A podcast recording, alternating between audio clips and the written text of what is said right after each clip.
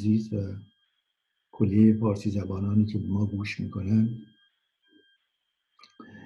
شست و پنجمین برنامه نگاه روانکاو رو در نظر دارم تحت عنوان کرونا و جهان امروز ما یک جنبندی مختصری رو از چند جهت انجام بدم. یک اصل الان مسلم شده برای همه جا که به عنوان بشر به عنوان انسان به عنوان هفت میلیارد Homo sapiens sapiens که کره زمین رو اشغال کردیم. یک شش میلیاردی پشت ما هستن و ما هفت میلیارد زنده.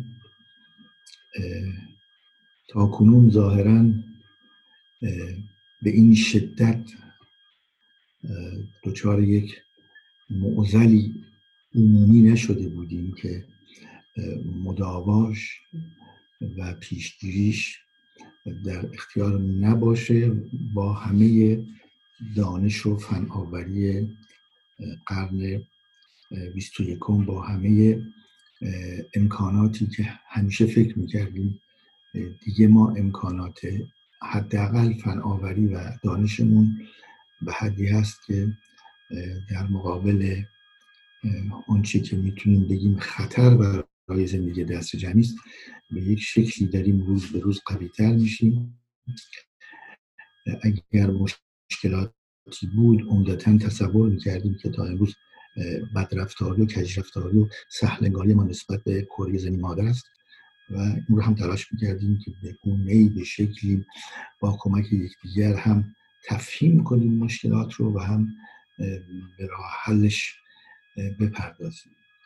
و جا عوض شد در واقع با این کرونا ویروسی که نه واکسنش رو تونستیم تا حالا تهیه بکنیم نه مداوایی رو تونستیم براش پیدا بکنیم با وجودی که از این اون طرف خبر می‌رسه که مثلا دمرو خواندن خواباندن روی شکم خواباندن بیماران در مراحل خطرناک کمک می‌کنه برای اینکه استفاده از شش از 85 درصد به 95 درصد می‌رسه و این توصیه های کوچک یا داروهایی که به مالاریا برای بیماری مالاریا داده میشه و غیره یک راهکارهایی مطرح میشه ولی به حال درمان بشه که درمان هنوز وجود نداره و واکسن بشه که واکسن که در جریان هست که ببینیم چی از توش در حال از امروز جهان این هست که با یک بیماری همگی روبرو هستیم.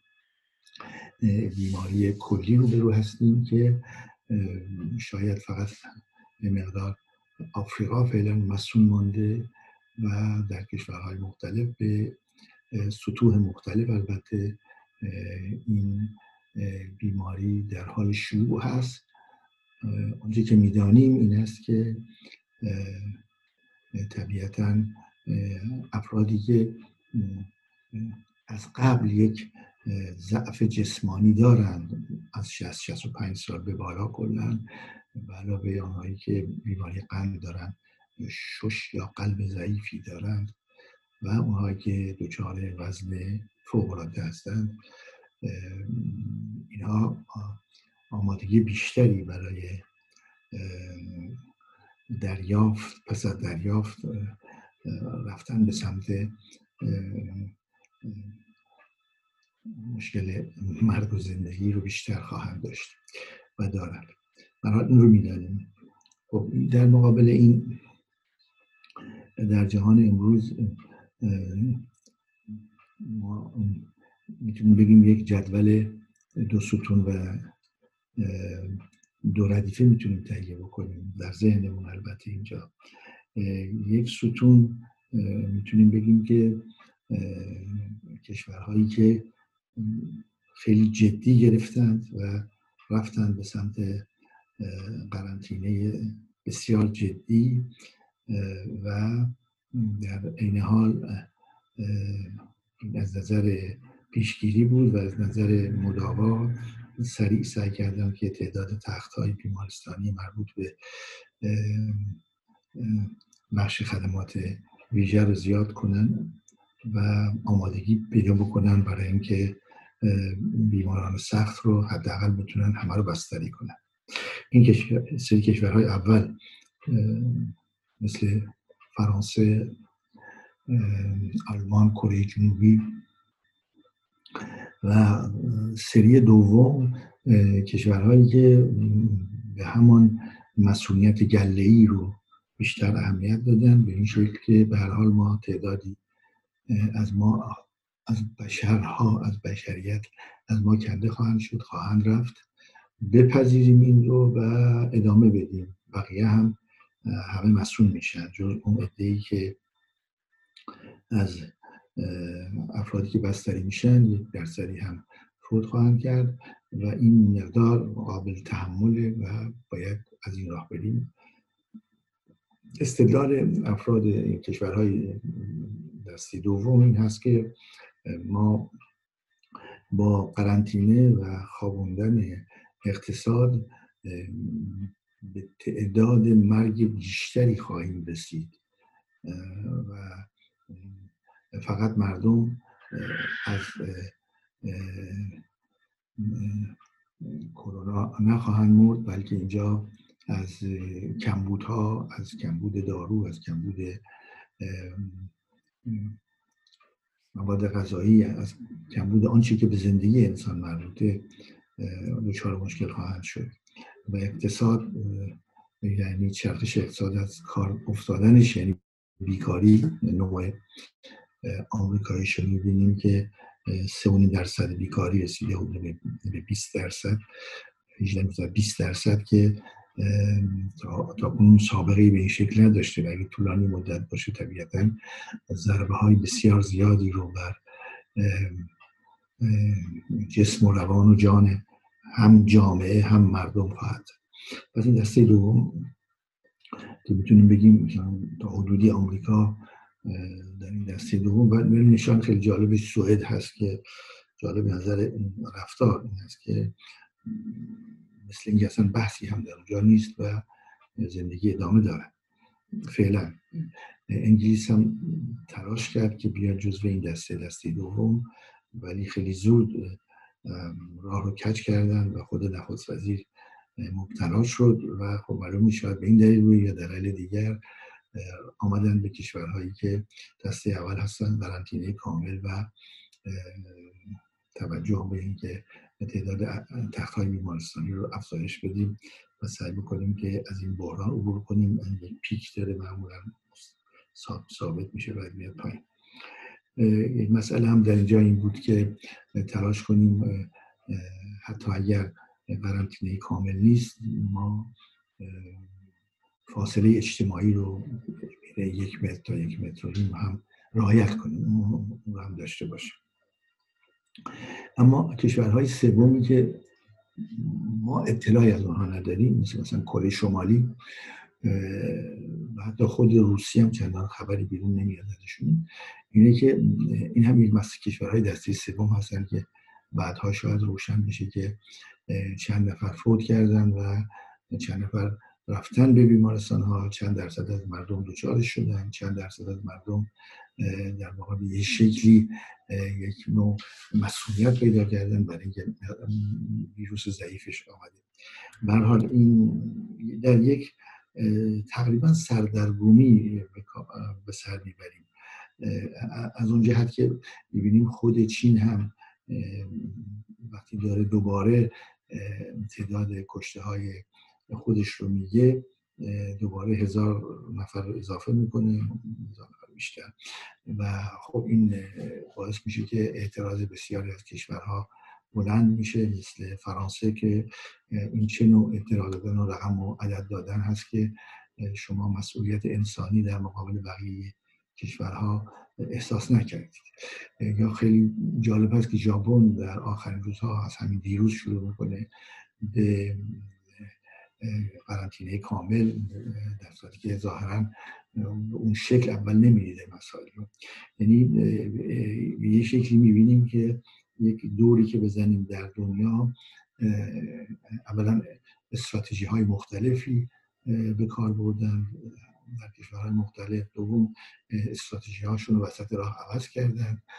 سوم که خیلی از کشورهاست که فعلا هیچ اطلاعی نداریم به شکل واقع.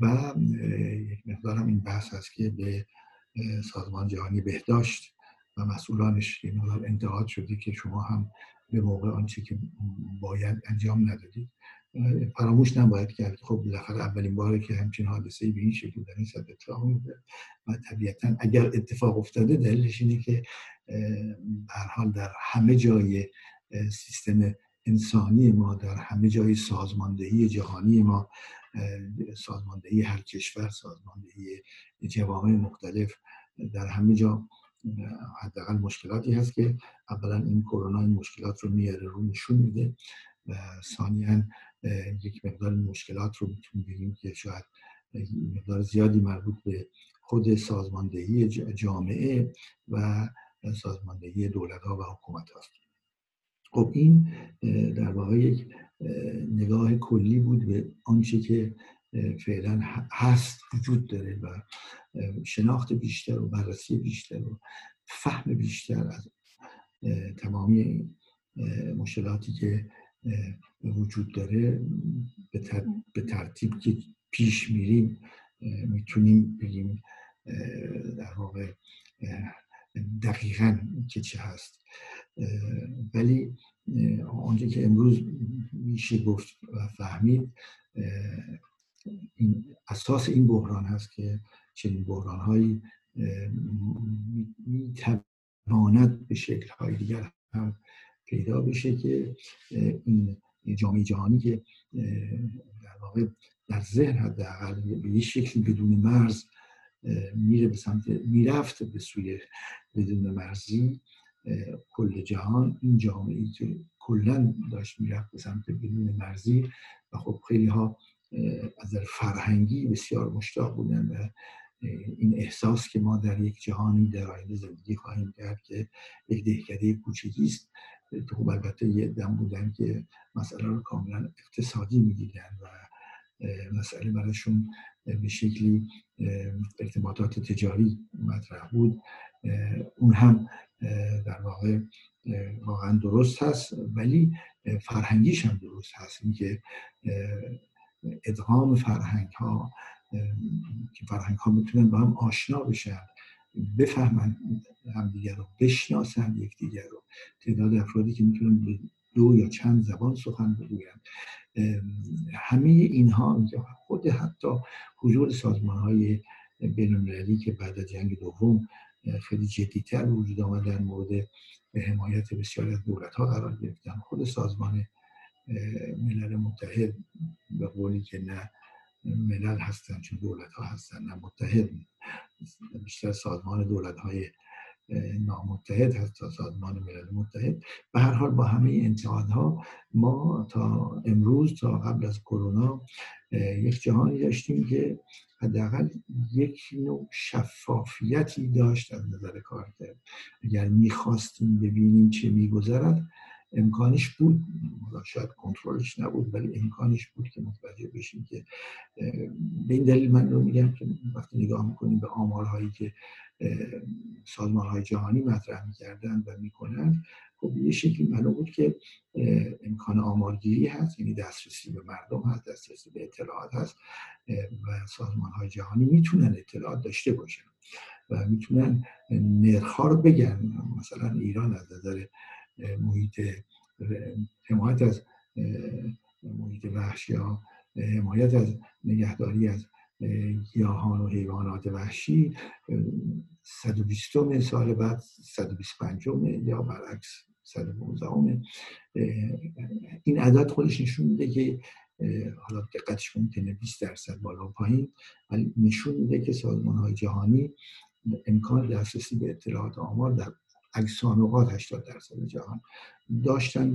با این ارقام یک مقدار مطالعاتی می‌تونستن صورت بدن فرضی رو بسازن و یه شکلی به تدریج بریم. به سمت هم مسئله دهکده کوچک که خب قسمت اقتصادیش طبیعتا مورد قبول نخواهد بود. و ما از این مشکل جان به در نخواهیم بود که اختلاف وجود داره. بحث من بیشتر این هست که یک جنبندی به این شکل بکنم و برسم به این مسئله که به هر حال کرونا از بین خواهد رفت روشن. حالا ممکن است که تا واکسن پیدا بشه نهایت یک سال طول بکشه با توجه به کشورهای گرم و کشورهای جنوب. کره جنوبی داریم کشورهای جنوب داریم کشورهای شمال داریم و ممکن هم هست که بین اینها نقل انتقال پیدا بکنه از یه جا بره یه جای دیگه. ولی به هر حال مثلا قبول کنیم بوده یک سال دیگه دقیق تری یک سال با این موجود ما باید بسازیم ولی خب طبیعتا یک سالش به طور کامل نمی‌تونیم در قرنطینه زندگی بکنیم. جهان نخواهد گشت. و کجدار مریض هم یه کشور وارد قرنطینه میشن مثل که مثل ژاپن یه ده میان بیرون مثل ایران که تلاش می‌کنه که بیاد بیرون. حتی من شنیدم که پادگان ها هم برای نسل جدید سر...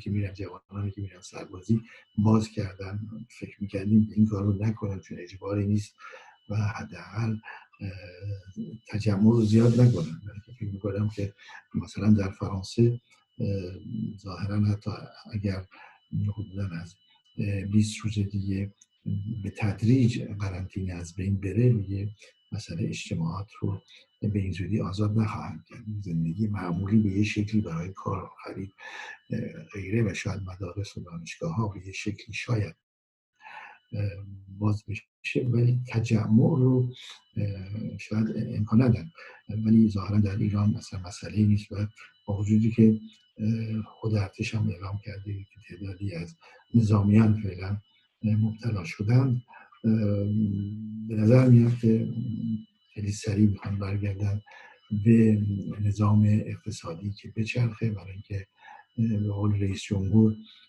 ما اگر چرخ اقتصادی رو نچرخونیم سی میلیون نفر میان در خیابان. که خود همین هم یک بحثی است. چگونه در جامعه ایران به دلیل مجموعه مشکلاتی که وجود داره ما در جایی قرار گرفتیم که اگر چرخهای اقتصادی بیش از دو ماه ساکت باشند مردم به گرسنگی مبتلا خواهند شد. این هم خودش یک بحثی است.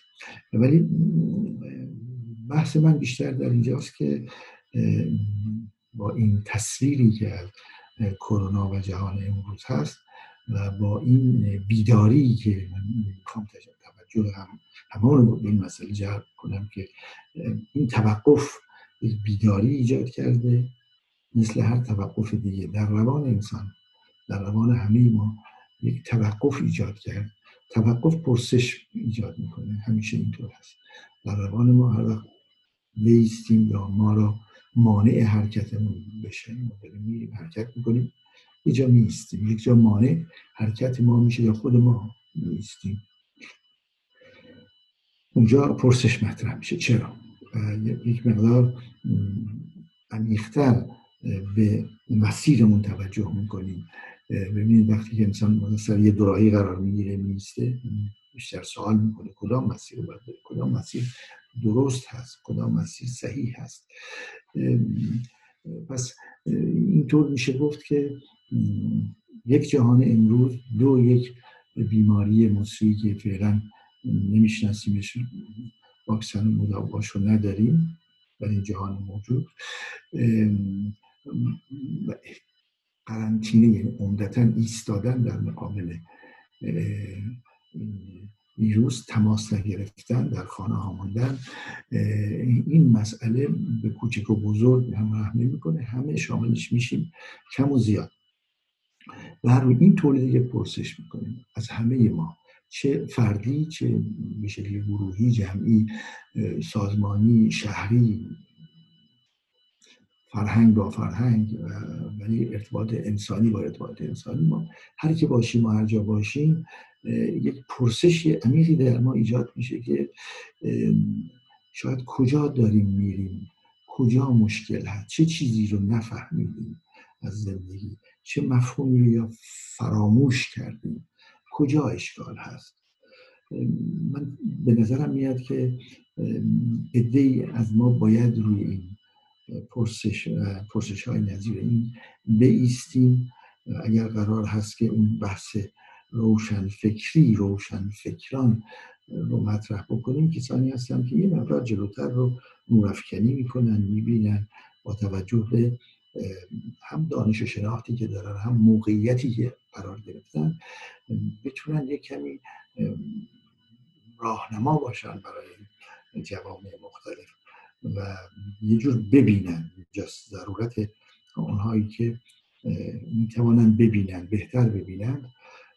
دقیقا همینجاست یک وظیفه به دوش مجموعه افراد یا سازمان ها و گروه است که امکان دیدن بهتر آینده رو دارن. از خودمون بپرسیم که کجا هستیم چه شده و کجا داریم میریم. فرض بر این هست که یه جایی غلطه یه جایی اشتباه است یه جایی در واقع ما دچار بحران مسیر حرکت هستیم. بحران استراتژیک مسئله هستیم. بحران ما اون مسیر رو که فکر کردیم درست اون هدفی رو که بخوایم برسیم ظاهرا مشکل داریم. یکی در واقع پرسش اساسی هم ایست. ایست این پرسش اساسی می‌کنیم که کجا داریم میریم؟ چه داریم می‌کنیم با خودمون؟ چه, با... چه کردیم و می‌کنیم با زمین با حیات با گیاهان و حیات با اقیانوس ها با یخچالهای بزرگ طبیعی با دو تا قطب شمال و جنوب.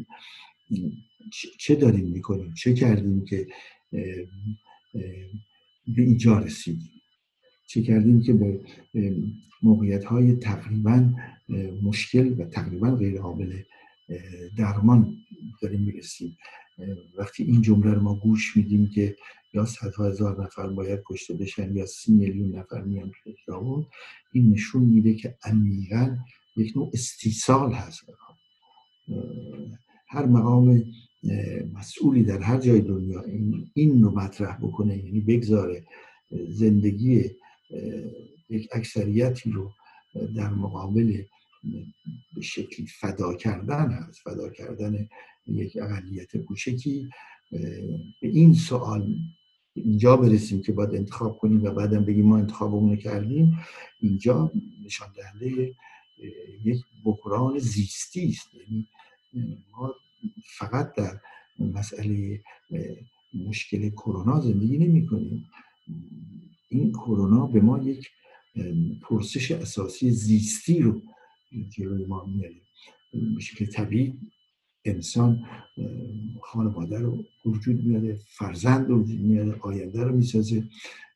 شکلی که امروز خوشبختانه خوشبختانه باعث افتخار ما باید باشه که در حیات انسانی امروز این تقویم مدرسه و دانشگاهی که تقویم کلی جامعه رو به وجود میاره. تعطیلات دانشگاه و مدرسه است که تعطیلات بقیه رو به وجود میاره. انقدر ما به آموزش حدود دو میلیارد علاقمندیم وابسته این همه جا که حتی حتی کوچ کنندگان هم به اینجا رسیدن به این مسئله رسیدن. مسائل کوچ نگاهش تحت تاثیر همین مسئله است که عوض شده. حال در هر کشوری می‌بینیم که هر جامعه می‌بینیم که جز خیلی خیلی محدود عده از انسان های قبیله که در مثلا آمازون قسمت های خیلی عمیقش وجود دارن هستن. اینها شاید هنوز این مسئله رو مطرح نکنن ولی خیلی خیلی ناچیزن در مقابل هفت میلیارد. در حال اینجا با همه اینها با اهمیتی که برای قائل هستیم با فن هایی که به ما امکان میده به معنی واقعی کلمه این فن آوری ها معنی واقعی کلمه هر فردی در هر جای دنیا به مجموعه دانش بشری اگر بخواد می‌تونه دسترسی پیدا کنه بفهمه. مسئله بسیار بزرگی شاید سالها و سالها تقاضای انسان بوده که بنشینه یک جا و از طریق یک صفحه‌ای که جلوش هست بتونه ببینه و بشنوه بخوانه بخواند. آنچه که به نام علم و فناوری مطرح در تمامی دنیا. خیلی خیلی اهمیت داره این مسئله.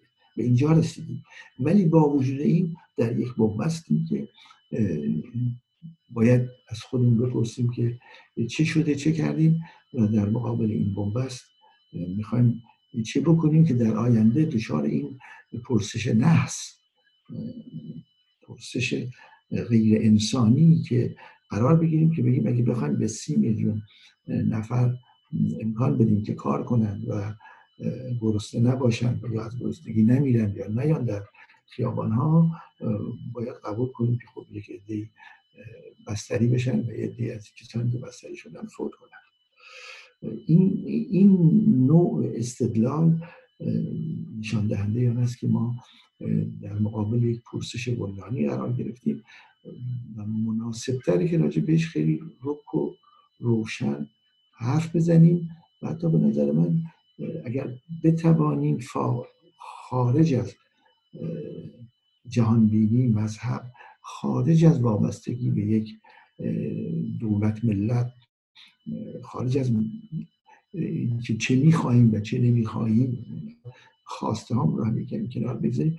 یک, یک کمی اینجا سعی کنیم نگاه بیطرفانه ای داشته باشیم و الا اگر خیلی زیاد افسوس بخوریم که چرا اینجا آمدیم و خیلی زیاد دلگیر باشیم که راه آینده رو ما خوب نمی‌دونیم.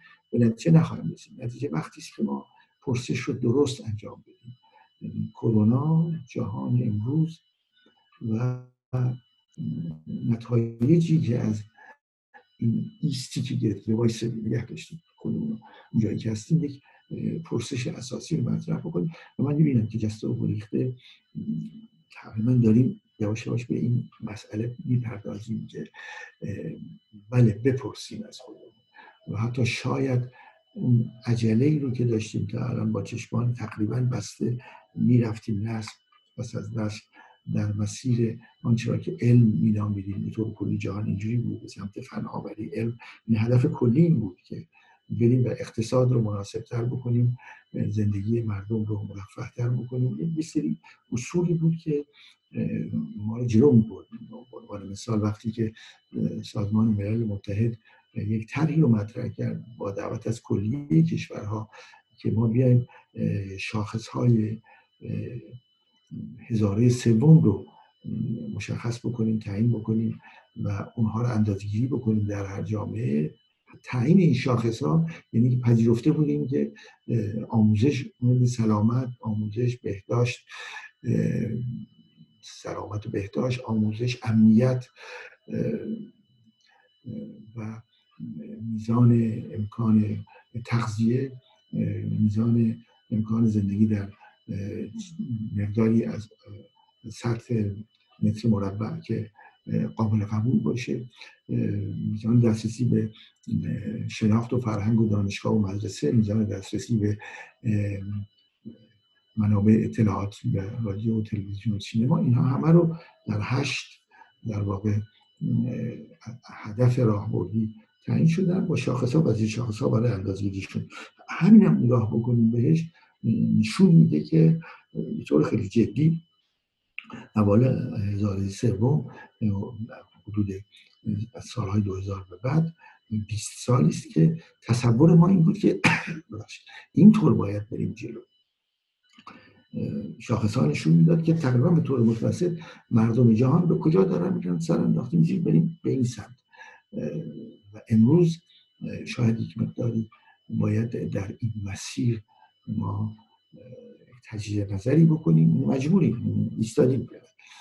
و راه انداختن دوباره و باز سر به زیر انداختن و رفتن شاید دور از مسیر عقل و تعقل باشه. شب روز شما خوش.